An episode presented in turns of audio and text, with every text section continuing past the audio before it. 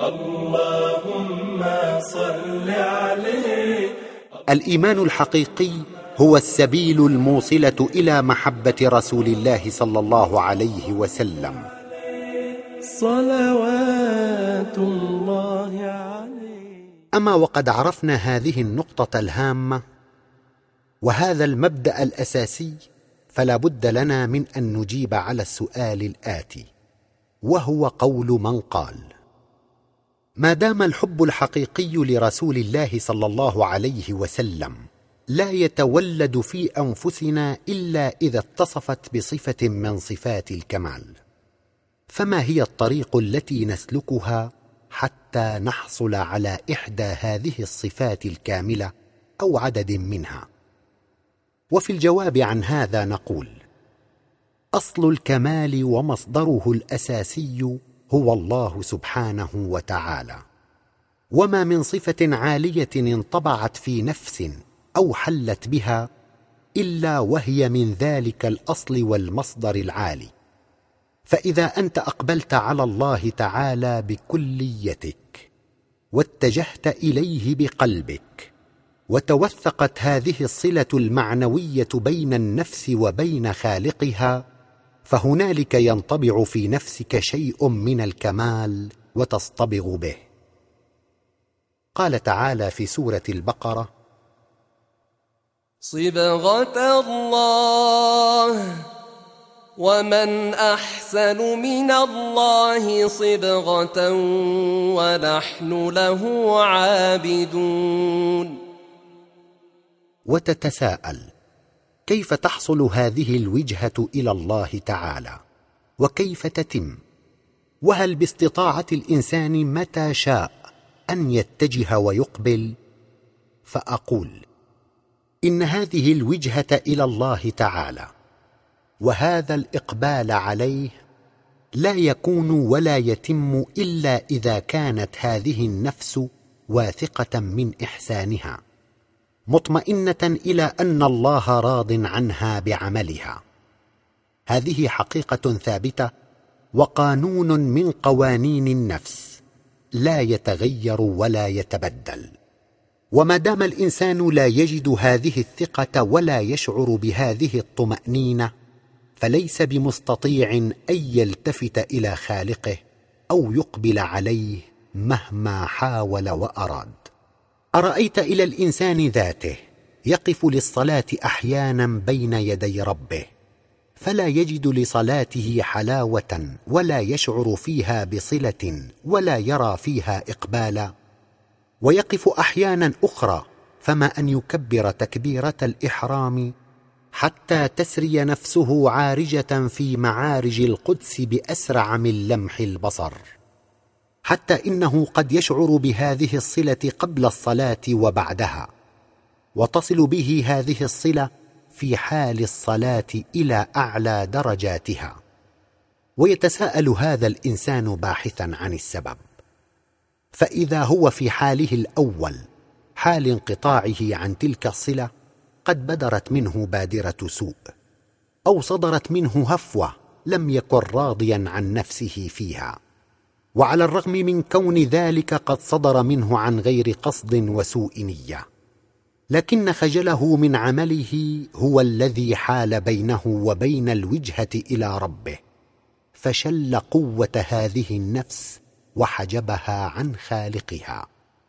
فإذا هي في جفاء البعد وإذا هي في حال من عدم الإقبال لا ينفك عنها ما دامت خجلى من عملها. إلا أن تخرج من هذا الحال بعمل طيب تقوم به. وفي الحديث الشريف وأتبع السيئة الحسنة تمحها. وإذا هو في حاله الثاني حال الإقبال على الله قد أدى خدمة طيبة أو قام بعمل صالح. فإذا للنفس من ثقتها برضاء الله عنها ما جعلها في قرب وصلة وإقبال. وتسألني عن السبيل الذي يدفع بالإنسان إلى العمل الصالح ويحجزه عن الوقوع في السيئات فأقول لقد قرن القرآن الكريم العمل الصالح في مواضع شتى وفي عدد كبير من الآيات بالإيمان لنعلم أن الإيمان هو سبيل الصالح من الأعمال وهو السبيل والسبب الوحيد لاجتناب السيئات. فليس يصلح عمل الإنسان وهو لا يستطيع اجتناب السيئات إلا إذا وصل إلى الإيمان. وهكذا. فالإيمان الحقيقي هو النقطة الأولى التي يكون منها الانطلاق. وهو وحده الموصل إلى الاستقامة والبعد عن الوقوع في المعاصي والموبقات.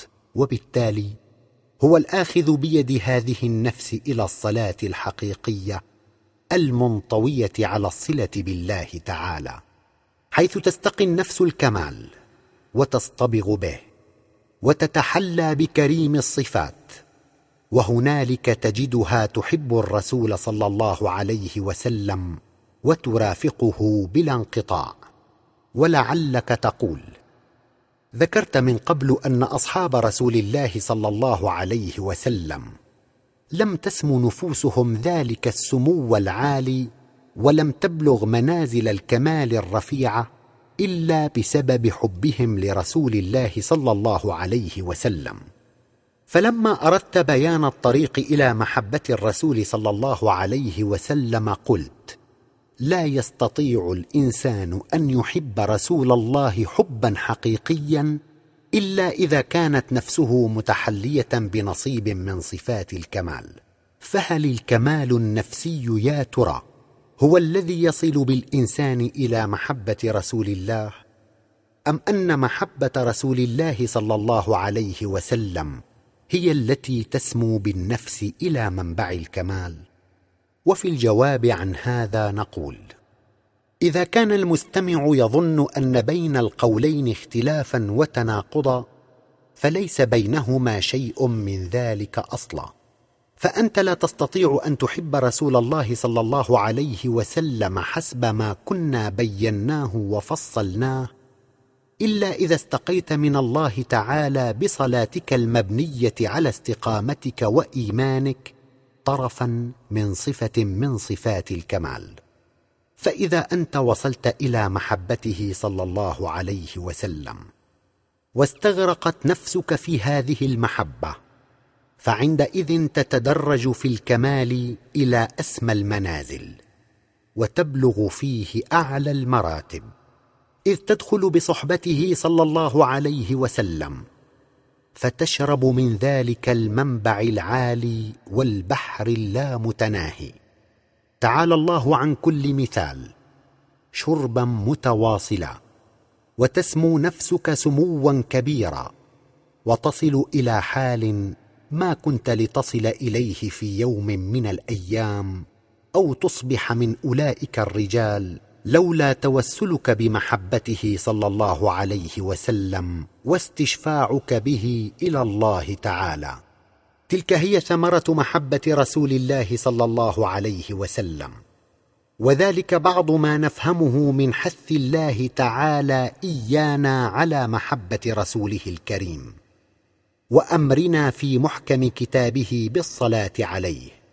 وما هذه الصلاة على رسول الله صلى الله عليه وسلم إلا صلة النفوس المؤمنة به لتدخل بمعيته على الله فتستقي منه تعالى كمالا وترتقي في هذا الكمال من حال إلى حال أعلى رقيا لا يتناهى.